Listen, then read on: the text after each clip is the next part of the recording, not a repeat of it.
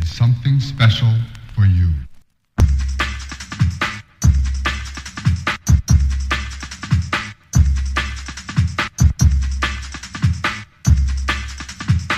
Baby.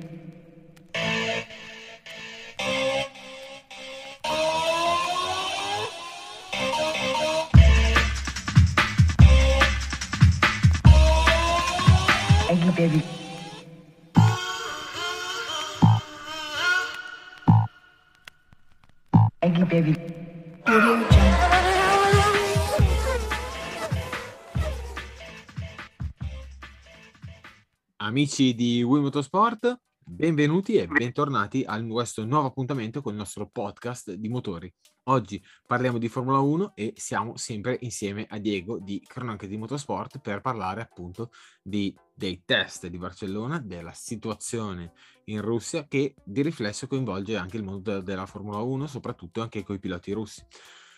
E eh, diamo anche un occhio ai test in Bahrain prima del tanto aspe- aspirato e eh, il nuovo campionato del mondo con le nuove auto. Quindi, ciao Diego! Ciao Fabrizio, un saluto a tutti, a tutti che- quelli che ascoltano, come sempre, benvenuti in questo nuovo episodio. Oggi, come, come ci hai detto te, tanti temi di cui parlare, tra i test, quelli passati, eh, la- i tre giorni a Barcellona, e i test che devono arrivare, quelli in Bahrain, che poi daranno, daranno il via al campionato, al campionato di Formula 1 che inizierà ormai tra, tra poche settimane. Sembrava ieri che che, mh, che Verstappen superava Hamilton all'ultimo giro, invece siamo già all'inizio di una nuova stagione e che, che comunque è già, è già bella accesa tra tutti i problemi in Russia che stanno di conseguenza portando, che ne stanno portando di conseguenza altri al mondo della Formula 1, insomma, ci sono già molti, molti temi di cui parlare e lo faremo in questo episodio.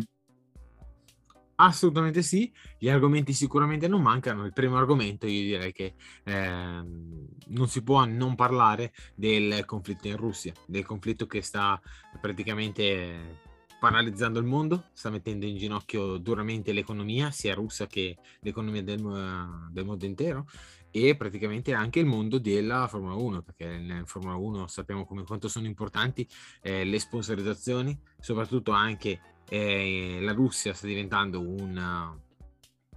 una, una fetta molto importante del motorsport e quindi anche con i piloti, sponsorizzazioni soprattutto, ma anche eh, i fondi. I fondi che eh, stanno salvando anche eh, il team, perché tipo anche il team Assat rilevato dai Mazepin.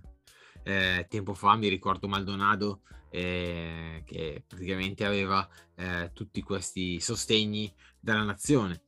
adesso la Russia, oltre che in uh, complicazioni varie per il Covid, come anche le materie prime che stanno aumentando e tutto quanto, e si ha difficoltà a, a riceverle e a, uh, soprattutto a ordinarle. Di riflesso, se parliamo di Formula 1, eh, è notizia che praticamente per tutelarsi e per far sì che eh, nessun russo venga discriminato, ma soprattutto anche per, fa- per far sì che eh, si discrimini, mh, magari il termine è sbagliato, però comunque si tuteli eh, tutte le altre nazioni che non sono favorevoli, soprattutto in- nella Formula 1, che è, una,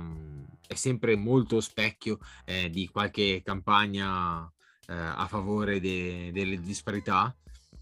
e a farci le spese a questo punto è stato Mazepin e anche lo sponsor russo che eh, per As era una boccata di ossigeno perché soprattutto trovarsi eh, come nella Williams Stroll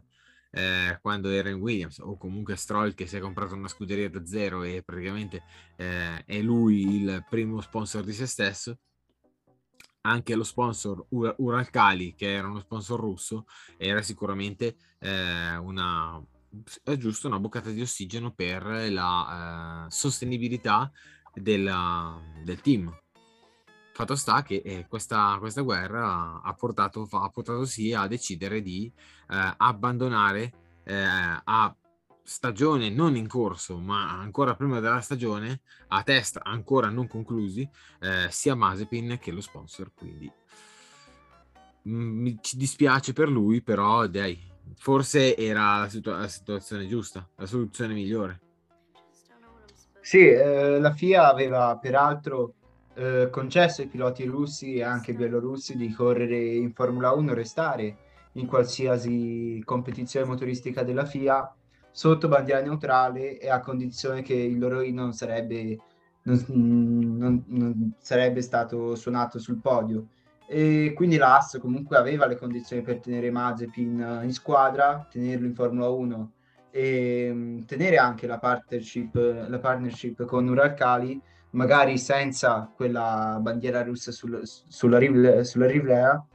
però eh, fatto sta che comunque il team americano, nonostante Mazepin potesse correre e restare in Formula 1,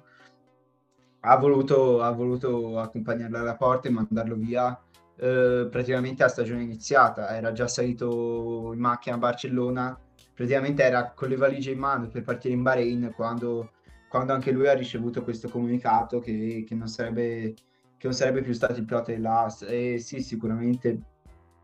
dispiace per lui perché comunque di questa situazione non è che c'entri mol- molto. Uh, infatti credo che se è stato mandato fuori dall'AS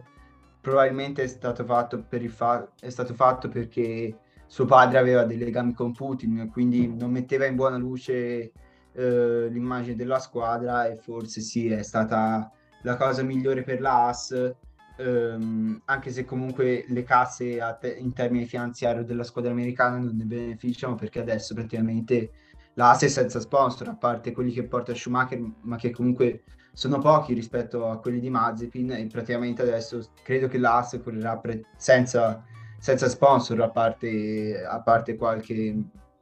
qualche sponsorizzazione minore.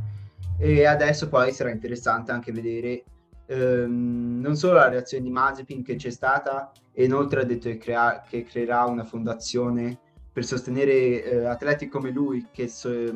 che si- sono praticamente vittime di questa guerra e che sono escluse da qualsiasi sport. Ma eh, sarà interessante vedere anche chi sarà il sostituto di Mazepin perché in Bahrain, almeno fino ai test, correrà Fittipaldi, però eh, non è sicuro che resti anche lui fino, fino a fine del campionato e che verrà mantenuto per, per l'inizio di stagione. Infatti si, si dice possa, possa, entrare qualcun altro al posto di Fittipaldi per affiancare Schumacher. Uno di questi può essere Giovinazzi oppure si vocifera anche il ritorno di Kevin Magnussen che a, anche lui potrebbe portare qualche sponsor uh, che potrebbe far gola all'AS oltre che a avere un, un discreto talento e comunque essere già nell'ambiente de- dell'AS, essendo stato per parecchi anni eh, in Formula 1 proprio col team americano. Ma assolutamente, diciamo che quando Mazepin si dichiara vittima di questa decisione, alla fine è vero, perché alla fine non è una cosa che ha voluto lui, però purtroppo non si può eh, non guardare la realtà e praticamente eh, non fare distinzioni. Purtroppo le distinzioni vanno fatte eh, a prescindere dalla nazione. Eh, è, è, giusto quello che ha detto Vettel di non correre in Russia anche tempo prima, quando ancora eh, non, non, si era arrivati a questo punto e quindi la decisione era giusta, come la decisione purtroppo giusta di allontanare eh, i, i piloti russi, che poi si sono eh, loro voluti allontanare, perché comunque è vero che quando tu sei a tutto tondo ti chiedono di mettere una bandiera neutrale, tu dici ok, corro per chi? E ci vuole un po' di patriottismo, come c'è in America, come c'è in Russia, come ci sono anche nelle altre nazioni. Però in questo caso eh, correre con una bandiera neutrale praticamente avrebbe detto comunque il continuo della, della propria carriera.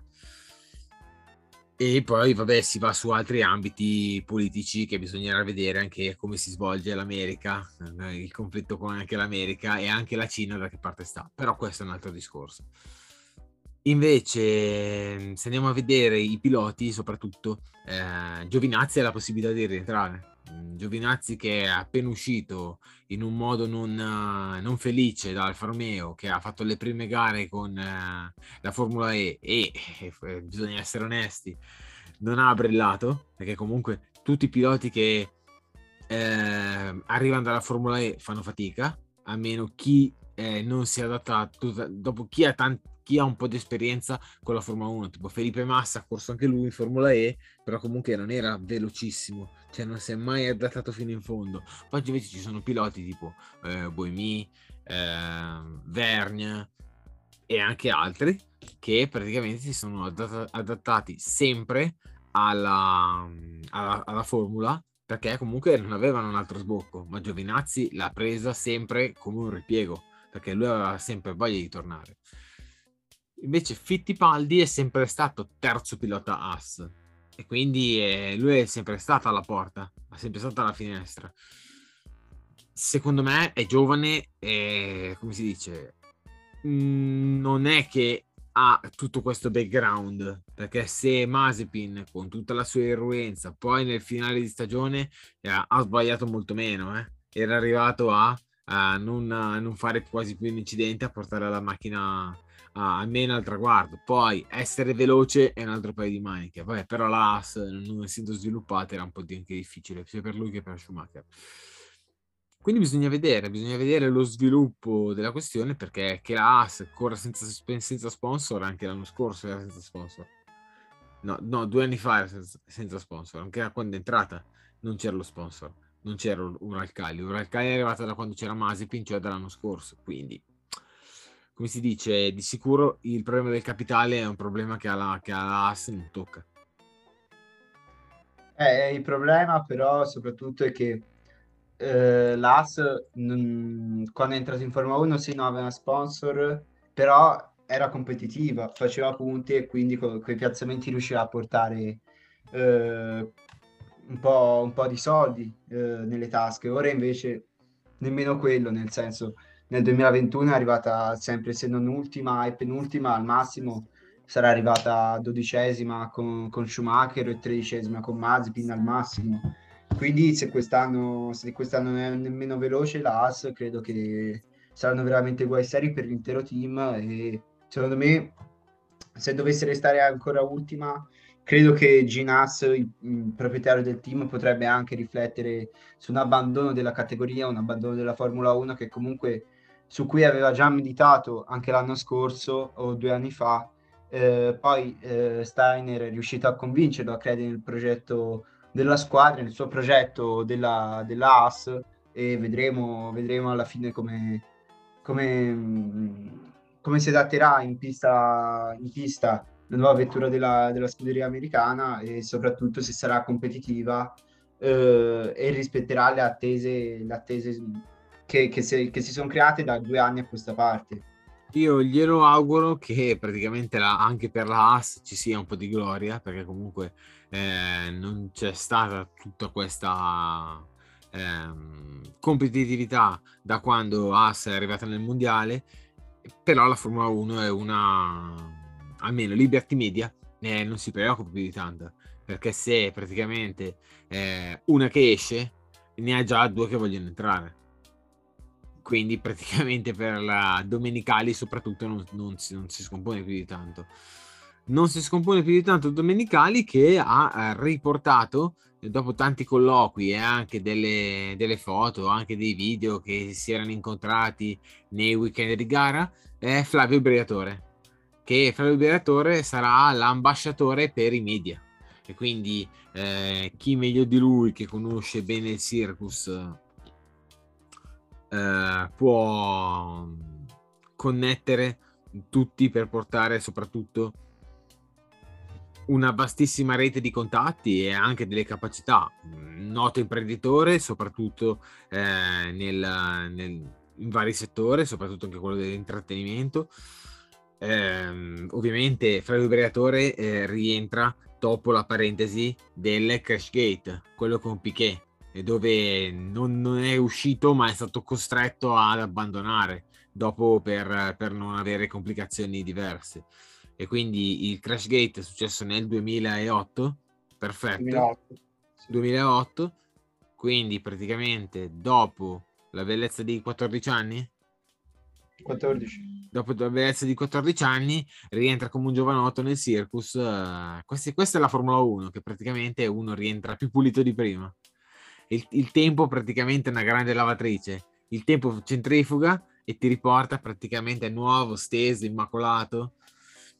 e tutto quanto. Quindi Eh, gli, sì. gli facciamo l'in bocca al lupo e praticamente eh, dai, se questo ehm, può portare dei benefici alla Formula 1 per poter eh, ridare tonne e vigore a una formula che sembrava un po'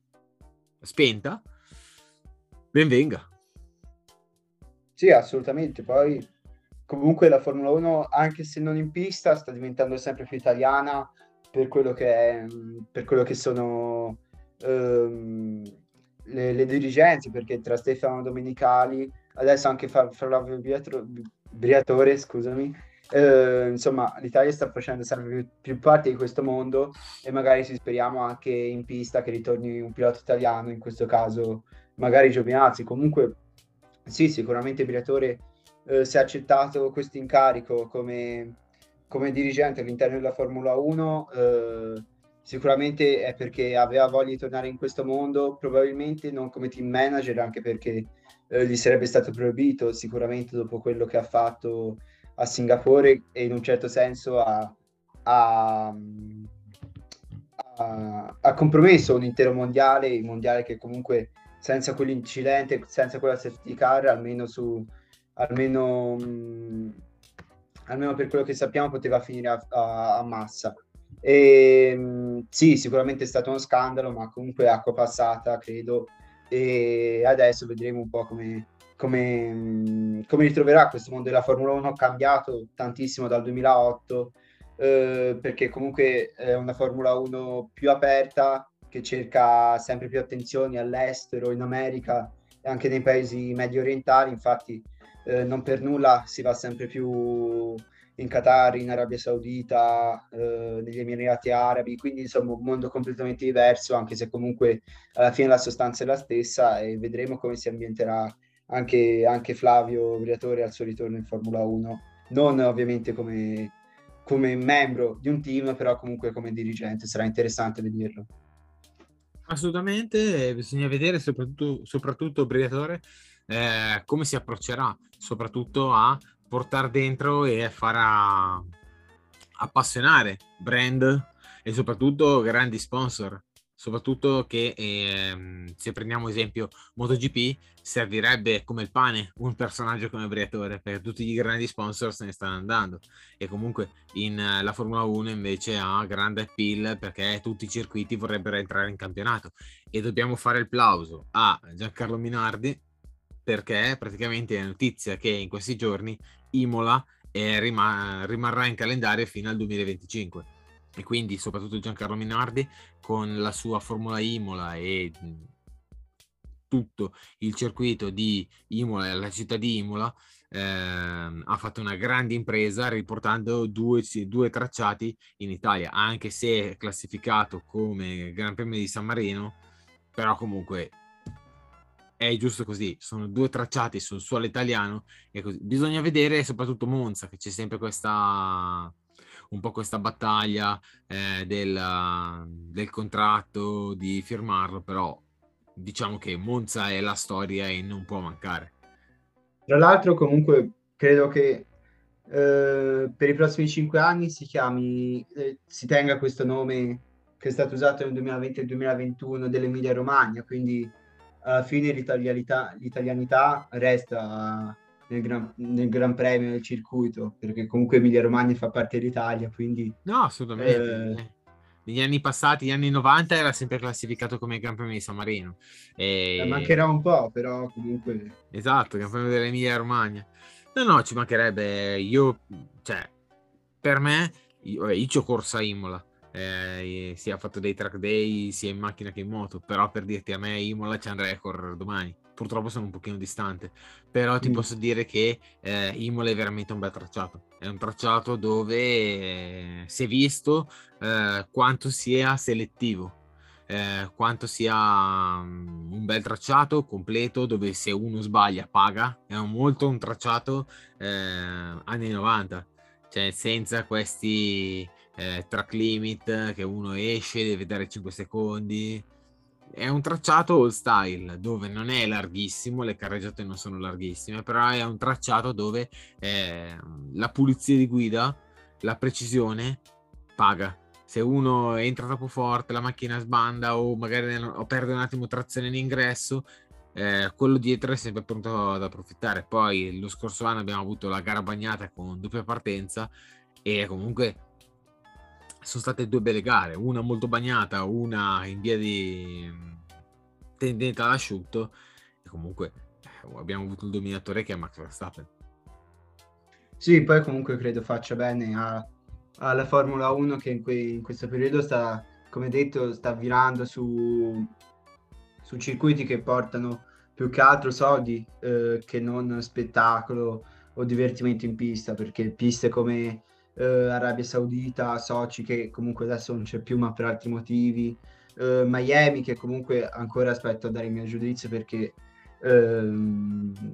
non, non, ci è mai girato, però comunque non sembra, non sembra un grandissimo circuito, anche Abu Dhabi, insomma sono tutte piste che portano soldi ma non sono divertenti alla fine. E tra tutte queste piste il ritorno di Imola, un vecchio tracciato storico, eh, sempre bello eh, vederci girare Formula 1, eh, credo, sia, credo sia un bene che insomma ci sia all'interno di, di questo calendario con tantissime gare, tra cui tanti circuiti un po' noiosi, alcune piste che comunque portano tradizione e storie della Formula 1 come Imola, Monza, Silverstone o Monaco, insomma comunque eh, circuiti che, che ci sono e sempre resteranno in Formula 1. Ma assolutamente, diciamo che Uh, in Formula 1 si tende sempre, visto che nel campionato i tracciati sono paganti, bisogna soprattutto andare dove c'è il maggior offerente, anche se il tracciato non è eh, tutta questa dose di spettacolo uh, appurata. Poi uno si può inventare anche le sprint race, che a mio modo di vedere non sono male, però comunque non sono neanche la soluzione per creare spettacolo. Però, ripeto, tutti le criticano, per me non è male, non è una brutta idea. Il punto è che eh, eh, al momento, come tutte le grosse novità, non ci troviamo mai a, a apprezzarle fino in fondo. Le apprezziamo sempre anni dopo, quando, ah, com'era, ah, che bello, ah com'era la Formula 1, eh, se tornasse come era prima, invece poi quando tutte, tutte, le varie svolte del regolamento ci sono state, è sempre, non sono state mai capite fino in fondo o mai apprezzate eh, totalmente. Sicuramente tracciati come Abu Dhabi, sì ok, vabbè c'è stata la correzione, però ancora non è all'altezza mh, tipo eh, Sepang è stato allontanato dalla, dalla, Formula 1 perché se vi ricordate nelle prove libere Grosjean eh, prese, cioè scoperchiò un tombino e praticamente forò, forò la gomma e quindi, eh, quindi reso non sicuro Sepang venne allontanato però comunque Sepang è un circuito che è in Formula 1 dal 99 quindi eh, è un circuito bello, sicuro, preciso però ripeto eh, ci sono anche delle tipo anche il Nürburgring che è notizia di questi giorni che potrebbe essere eh, cioè, sotto la lente di ingrandimento perché comunque è vero che è tedesco però c'è un fondo russo a comando eh, nella gestione. Bisogna salvaguardare la storia però comunque anche speriamo che Monza sicuramente eh, trovi questa soluzione che porti anche a delle modifiche al tracciato sicuramente per, per una nuova omologa che eh, possa durare anche molti più anni.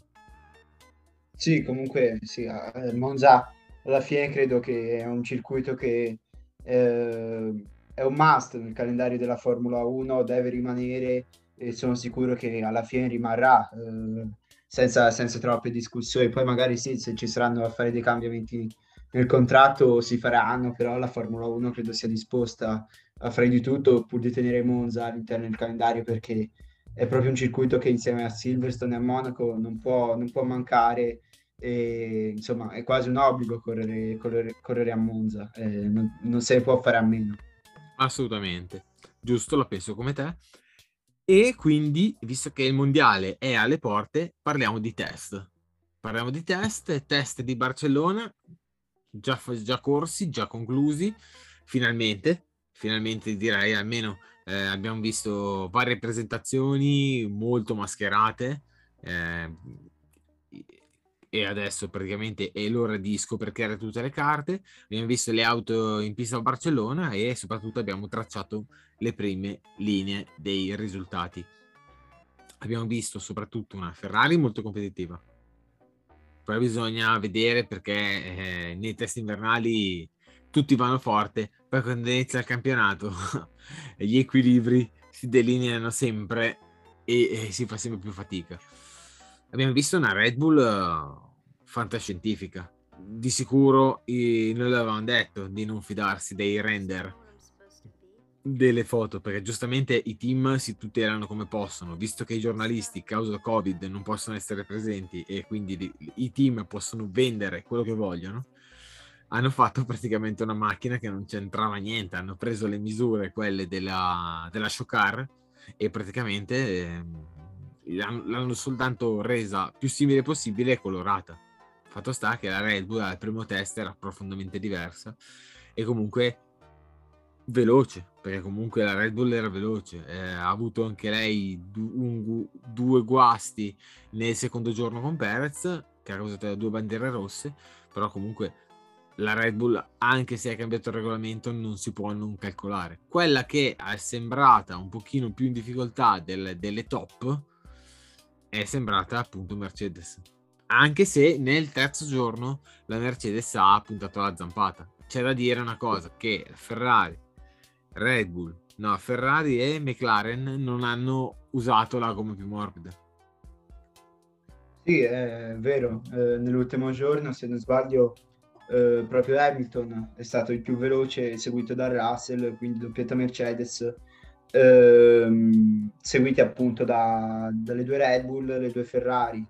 Uh, Vettel mi sembra in mezzo alle due Ferrari e poi il McLaren, nessuno di questi ha usato, come detto te, uh, la gomma più morbida. Quindi sì, ehm, diciamo che comunque i test alla fine eh, li vince chi fa più giri, perché alla fine i, i team vanno, vanno, per, vanno per far quello, per fare più giri possibili e a raccogliere più dati possibili, non certo per fare il tempo in pista. Infatti, eh, nei, nei, nei, giri più veloci comunque si girava più o meno a 4-3 secondi dal, dal, tempo della pole dell'anno scorso e più o meno le macchine a livello di,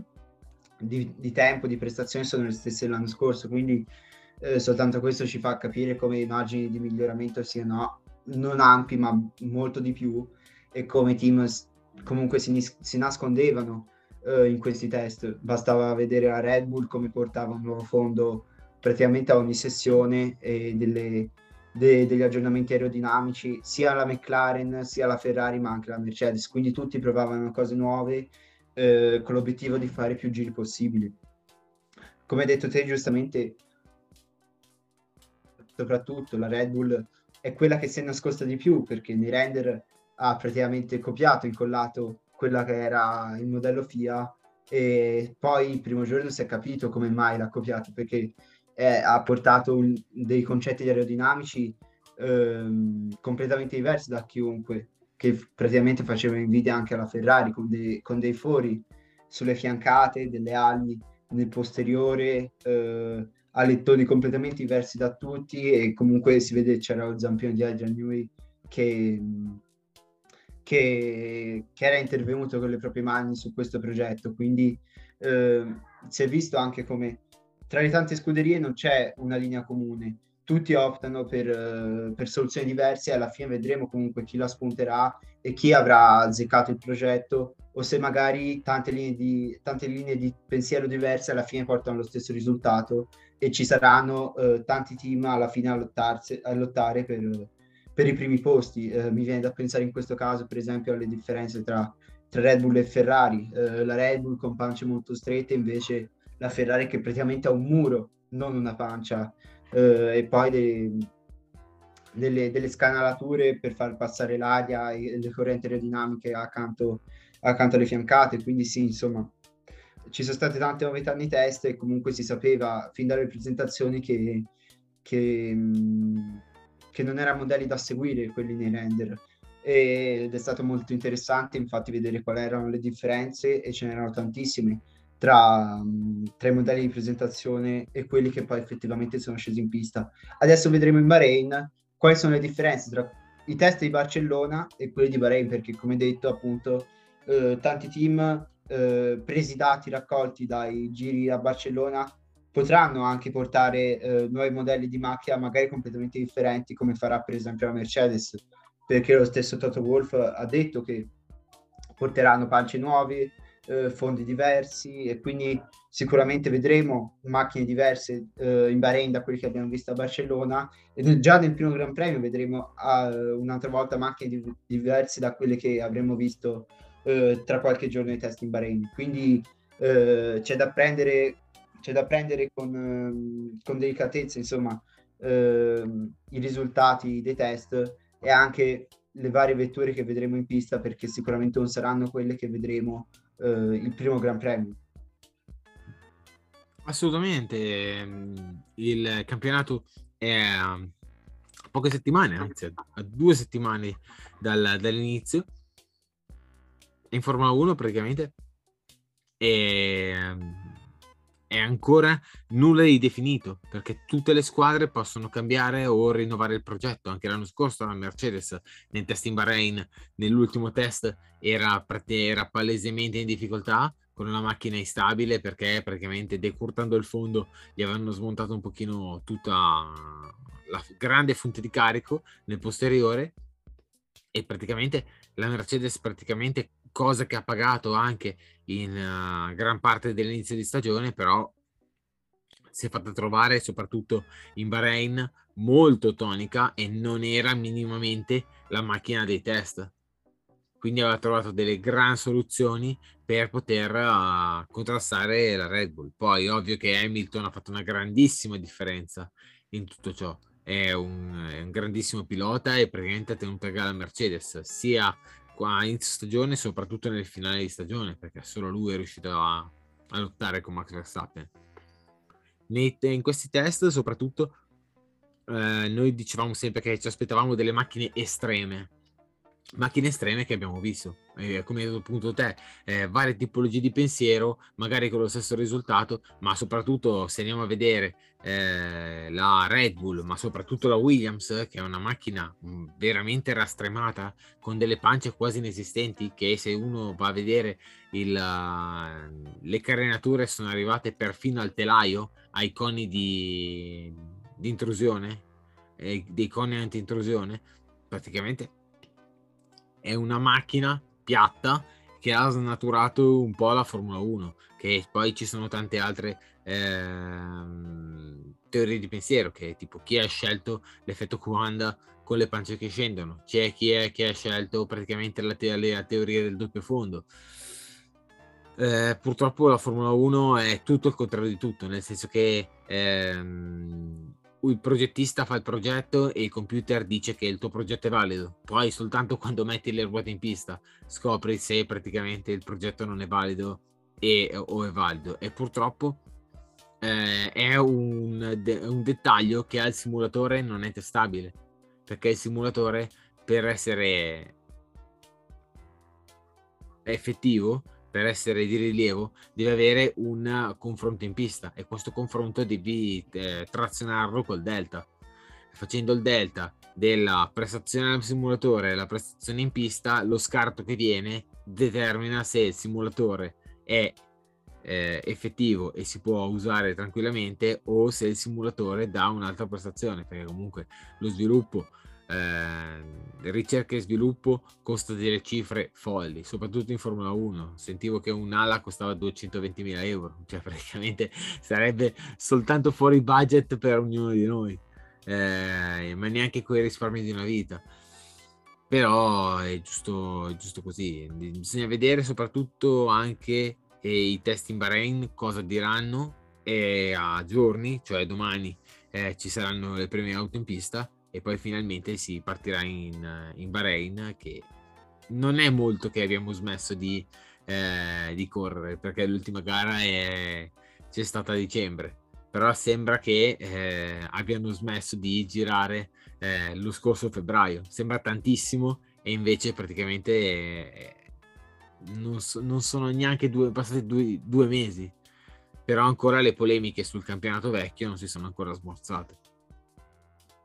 Eh sì, è una conseguenza comunque del fatto che eh, non ce ne siamo resi conto, ma alla fine le gare comunque, se non erano 23 l'anno scorso, erano comunque una ventina e sono tantissimi rispetto a quelli che erano gli anni precedenti. E il, ca- il campionato finisce a fine novembre, inizio dicembre e chiaramente se i primi test sono a inizio febbraio, eh, quel periodo lì, tra presentazioni, tra presentazioni e tutto, è molto breve il periodo senza Formula 1, quindi eh, chiaramente eh, i team non hanno nemmeno troppo tempo per prepararsi alla stagione successiva, eh, che già eh, praticamente stiamo con, con, le ruote in pista. Già domani, oggi che è il 9, domani, domani scenderanno in pista le vetture per i test di, del Bahrain e poi tra l'altro credo resteranno lì le macchine ovviamente perché poi c'è, c'è già lo spegnimento dei, dei semafori e inizierà già il primo Gran Premio, che comunque in Bahrain non è più in Australia, quindi anche, anche su logistica va meglio a tutti i team e, e vedremo alla fine chi avrà, chi avrà il progetto vincente. Si è parlato tanto di una Mercedes che ha avuto qualche problema anche con, con l'affidabilità, è un motore Ferrari che fa paura a tutti, e, però comunque io dico che Mercedes e Red Bull saranno le scuderie da battere eh, anche, per, anche per quest'anno poi chiaramente eh, sarà da vedere chi avrà appunto azzeccato il progetto vincente, però ehm, faccio fatica a immaginare Mercedes e Red Bull a metà gruppo e lontani dalle prime posizioni, perché comunque con tutto il budget di sviluppo che hanno a disposizione, piloti che sono il meglio in circolazione, Hamilton, Perez, Russell e non per, non per ultimo Verstappen, anzi si dovrebbe dire per primo Verstappen. Ehm, assolutamente credo che Mercedes e Red Bull deb- debbano far paura a tutti gli altri team eh, quest'anno. Poi assolutamente non bisogna, non bisogna escludere le, outs- le, outsider che possono essere Ferrari, anzi deve essere Ferrari perché eh, la Ferrari deve eh, lottare almeno per qualche vittoria l'anno prossimo, eh, cioè nel 2022. E attenzione a non sottovalutare McLaren che comunque eh, per quanto conti poco, eh, è stata la più veloce nei primi test eh, in Barcellona soprattutto ha portato a casa tantissimi gira, giri con pochissimi problemi. Quindi credo che la McLaren possa riconfermarsi dall'anno scorso come eh, la prima delle altre, se non addirittura eh, poter ricavarsi un po' di spazio proprio fra le prime insieme a Red Bull e Mercedes e magari anche insieme a Ferrari. assolutamente eh, Red Bull e Mercedes sono le due che da anni si contendono, o meglio, negli ultimi, negli ultimi anni Red Bull, però comunque Mercedes negli, negli, ultimi, cioè, negli anni passati ha sempre giocato in casa. Hamilton Rosberg, Hamilton Rosberg o comunque Hamilton Bottas o comunque la Ferrari è sempre stata lì a contendere il titolo con Vettel. Negli anni passati la, anche la Ferrari da quando è stata un po' sgonfiata di motore ha praticamente avuto un campionato un po' a sé, eh, nel senso che si è um, un po' accontentata di, di, di, mangiare le briciole a lato, con qualche acuto in qualche pista, però comunque quest'anno sicuramente la Ferrari tornerà a pieno regime a avere i cavalli che eh, aveva come nel 2019, sicuramente perché la tecnologia è super fast, senza limitazioni può, eh, si parla di eh, 1000 cavalli. In più anche i nuovi motoristi eh, al lavoro con queste benzine E10, eh, non tutti hanno trovato veramente la quadra e non tutti hanno trovato questo vantaggio, vantaggio di ehm,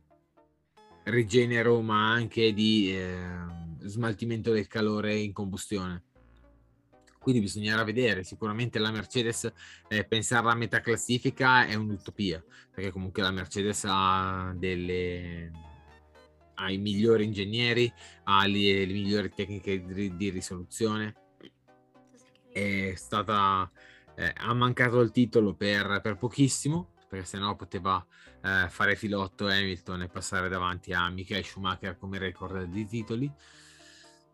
cosa che comunque può riuscire eh, però dai, questo campionato qui si...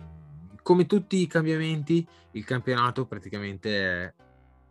una vera svolta e tutti lo aspettiamo per vedere soprattutto eh, le reali ehm, posizioni dei team.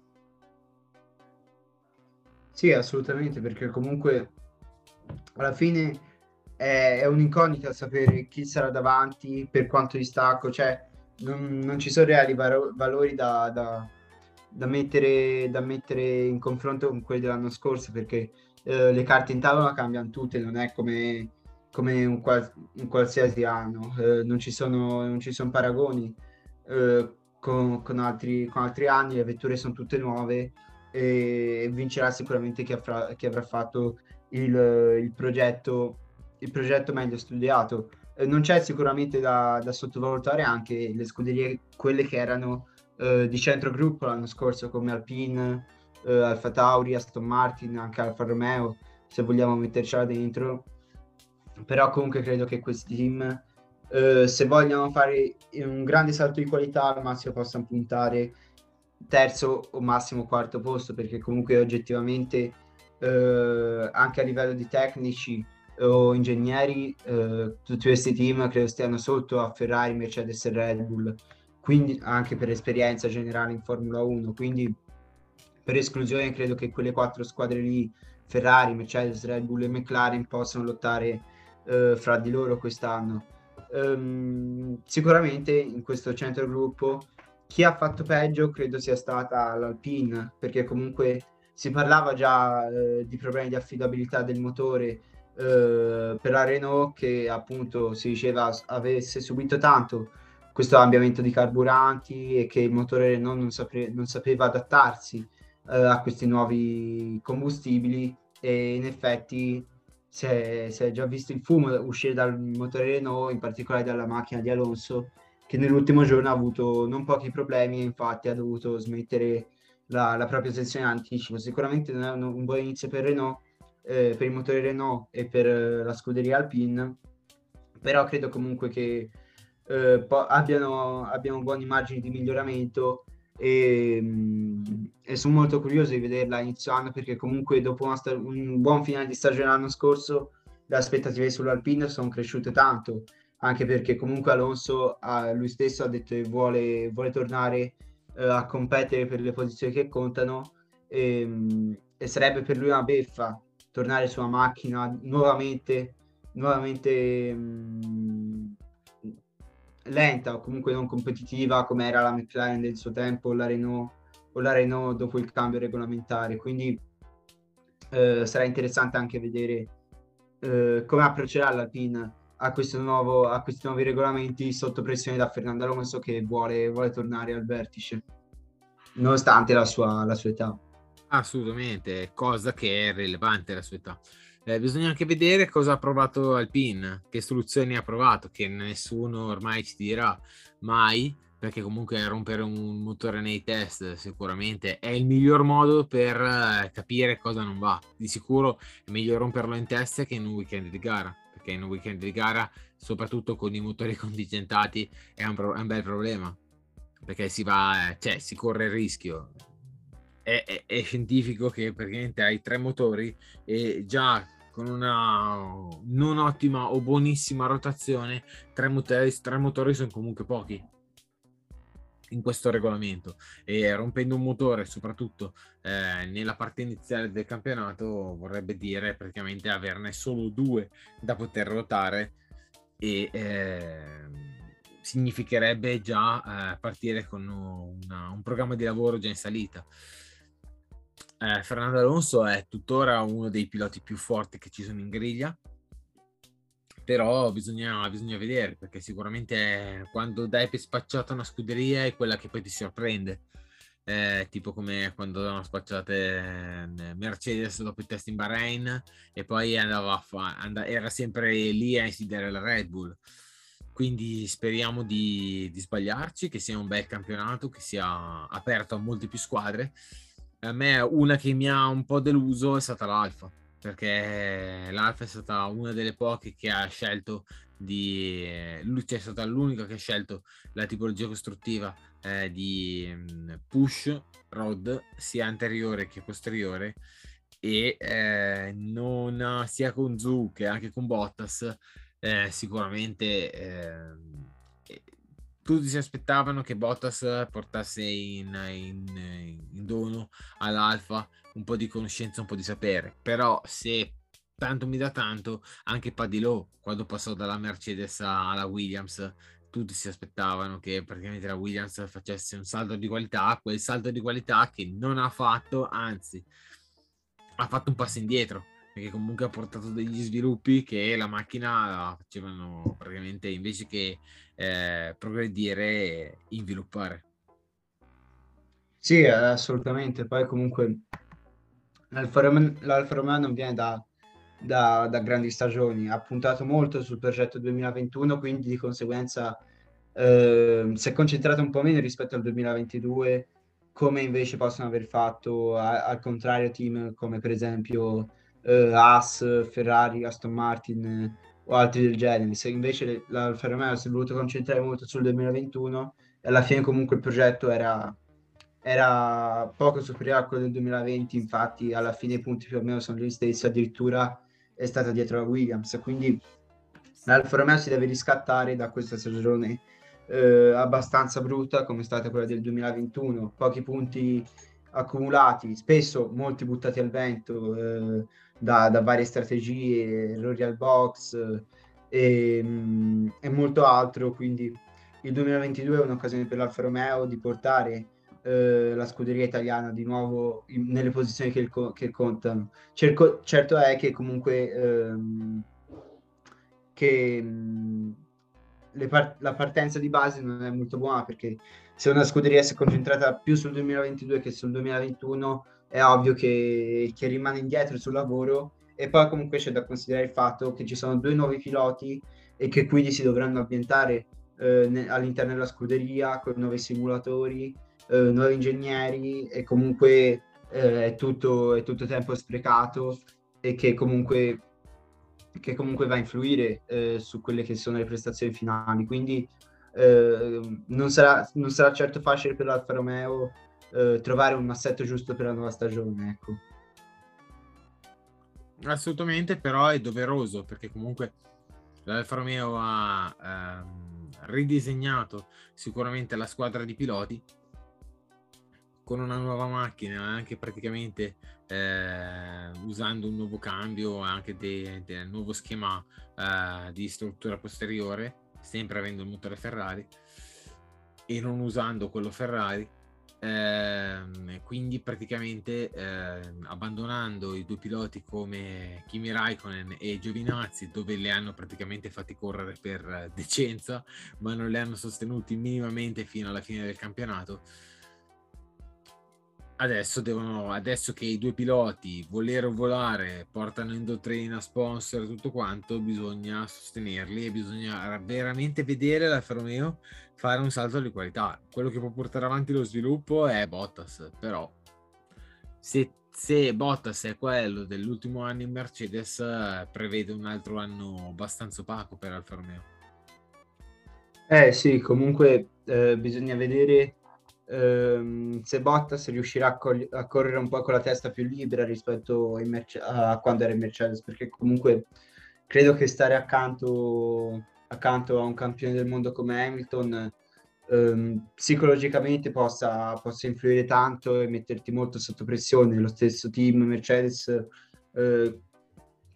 eh, metteva ehm, grandi aspettative sotto Bottas e spesso proprio tutta questa pressione aiutava il pilota finlandese che spesso e volentieri appunto eh, commetteva gravi errori o comunque faceva prestazioni eh, abbastanza scandalosi per quella che era la macchina eh, che guidava. Quindi secondo me se, può, se guiderà con la testa più libera in Alfa Romeo senza troppe pressioni, senza eh, l'aspettativa di un grande team che lotta per, per, i mondiali, secondo me potrà fare meglio di quello che ha fatto finora in Mercedes. C'è da capire come si comporterà eh, il rookie della stagione, eh, Zu, che, che, comunque alla fine è stato ingaggiato soltanto per sponsor e che comunque un po' come Mazepin nel, 2020, nel 2021 ehm, è stato ingaggiato senza aver fatto una buona stagione in Formula 2 perché alla fine il quel sedile in Alfa Romeo lo, lo meritava eh, qualunque altro fuorché, fuorché Zu. Uh, Purcero, Piastri sicuramente sono più veloci di lui e lo meritavano molto di più rispetto al cinese che comunque uh, grazie ai suoi sponsor è riuscito a prendersi il sedile. Adesso vedremo come, come saprà ambientarsi a questo nuovo mondo della Formula 1, ma credo che sia un percorso assolutamente in salita e che se, ehm, se gli verrà fornita una vettura lenta eh, e che mh, che non, che, che non, lo saprà soddisfare, sarà ancora più difficile per, per Zu ambientarsi in Formula 1. Quindi vedremo un po' come si comporterà, però in, credo che so, soffrirà molto Valtteri Bottas, un pilota molto più esperto di lui. Assolutamente, tutti i piloti esperti quando c'è la macchina che non va cominciano a diventare nervosi, cominciano a essere impazienti, cominciano a essere insoddisfatti ed è comprensibile perché comunque in Formula 1 non conta essere simpatici o non conta essere belli, ma conta andare veloce. E quindi staremo a vedere. Di sicuro eh, diamo uno sguardo in chiusura ai test del Bahrain e che ci saranno anche grosse novità. Eh, grosse novità si parla per, anche per Ferrari soprattutto, ma grandi novità soprattutto per Mercedes, dove si parla di un nuovo fondo e anche delle pance riviste. Sì, assolutamente. Come detto, tra, tra un test e l'altro, eh, tra quelli di Barcellona e Bahrain e Sakiri, insomma, ehm, si aspetta un po' da tutte, da tutte le scuderie eh, vetture completamente diverse, almeno molto rivisitate, perché chiaramente dai, da, già dai primi test si possono un po' individuare le problematiche della vettura e i punti in cui si può sviluppare eh, proprio la macchina. Quindi la Mercedes probabilmente ha voluto impostare i test di Barcellona come, come un inizio, portando una, una, vettura praticamente solo per far, non dico solo per far presenza, però ehm, per assicurarsi che, che, il progetto di base sia giusto, magari nei, te- nei secondi test in Bahrain, per fare qualcosa di più proprio con, pa- con, con queste nuove pance è un fondo rivisitato. Assolutamente, quindi non ci resta altro che guardare i test. Ovviamente dobbiamo ringraziare la Formula 1, soprattutto che non ci ha fatto seguire neanche un giorno dei test di Barcellona. In Bahrain speriamo che siano un pochino più coperti dalla um, copertura televisiva, eh, anche da Sky, eh, soprattutto per noi, soprattutto in Italia e eh, di capire molto di più, soprattutto perché eh, le macchine vere e proprie, bene bene bene, le vedremo soltanto nell'FP, nell'PL1, praticamente quando comincerà la stagione in Bahrain. Eh, per il resto dobbiamo ancora aspettare i test a questi tre giorni. Manca una settimana e eh, è già tempo di rimettersi in griglia con uh, aspettare chi, chi farà la prima pole o chi saranno i piloti più in forma o il primo podio. Quindi è dura, è dura, è dura. E soprattutto torneranno i nostri pronostici sul podio, vedremo, vedremo, vedremo se riusciremo ad azzeccarne almeno uno quest'anno. No, vabbè, magari tutti e tre sicuri, però è difficile, è difficile eh, la sincronizzazione perfetta. Quest'anno speriamo di fare meglio. Eh, sì. Speriamo di fare. Poi soprattutto per la, nella prima gara è un po' come sparare a vuoto, diciamo, senza, senza alcun valore, però eh, speriamo di andare a migliorare nel corso della stagione. Ti faccio un esempio: l'anno scorso a Monaco non se l'aspettava nessuno la Ferrari, nessuno aveva dato la Ferrari eh, sul podio. Forse avevano detto terzo posto Leclerc sì, forse più Leclerc. Forse terzo però... posto Leclerc avevano detto. Eppure Leclerc era lì, lì per vincere la gara. Eppure eh, chi ha portato i punti a casa? Sainz. Eh. Eh. Che peraltro è bravissimo, eh? cioè, non, non, importa chi li porta a casa, l'importante è portarli a casa. Sì, sì, esatto, esatto. Non importa, Sainz eh, non gli manca niente per essere un campione eh, purtroppo era un po' sottovalutato e quest'anno si è un po' rivalutato. Vedremo con l'auto nuova chi sarà eh, migliore tra i due piloti Ferrari, ma anche nelle altre scuderie. Detto questo, io rinnovo il, il saluto, grazie per l'impegno, grazie per l'ascolto, ehm, grazie per il sostegno che date al podcast, sia per le visite che anche per il segui. Siete in tanti, eh, soprattutto sia in Italia che all'estero, ehm, e quindi rinnovo, mettete un segui su Spotify, mettetelo su tutte le altre piattaforme, che il podcast c'è dappertutto, anche su Amazon Music, eh, guardate anche le pagine Instagram, sia la mia che quella di ehm, Diego di Cronache di Motorsport, eh, dove praticamente ci saranno tutti i nuovi approfondimenti e eh, cominceremo anche a scrivere eh, nuovi articoli sulla nuova stagione e praticamente eh, non perdetevi anche eh, il canale Telegram dove potete trovare tutti gli episodi. Detto questo, siamo arrivati in fondo e io saluto Diego e buon test a tutti. Ciao Fabrizio. Ciao a tutti. Ciao ciao. Se sei alla ricerca di motori, Will Motorsport è il podcast che fa per te. Lo trovi su tutte le piattaforme Spotify, Anchor, Other, Google Podcast, Apple Podcast e Overcast. Segui la pagina Instagram e unisciti al canale.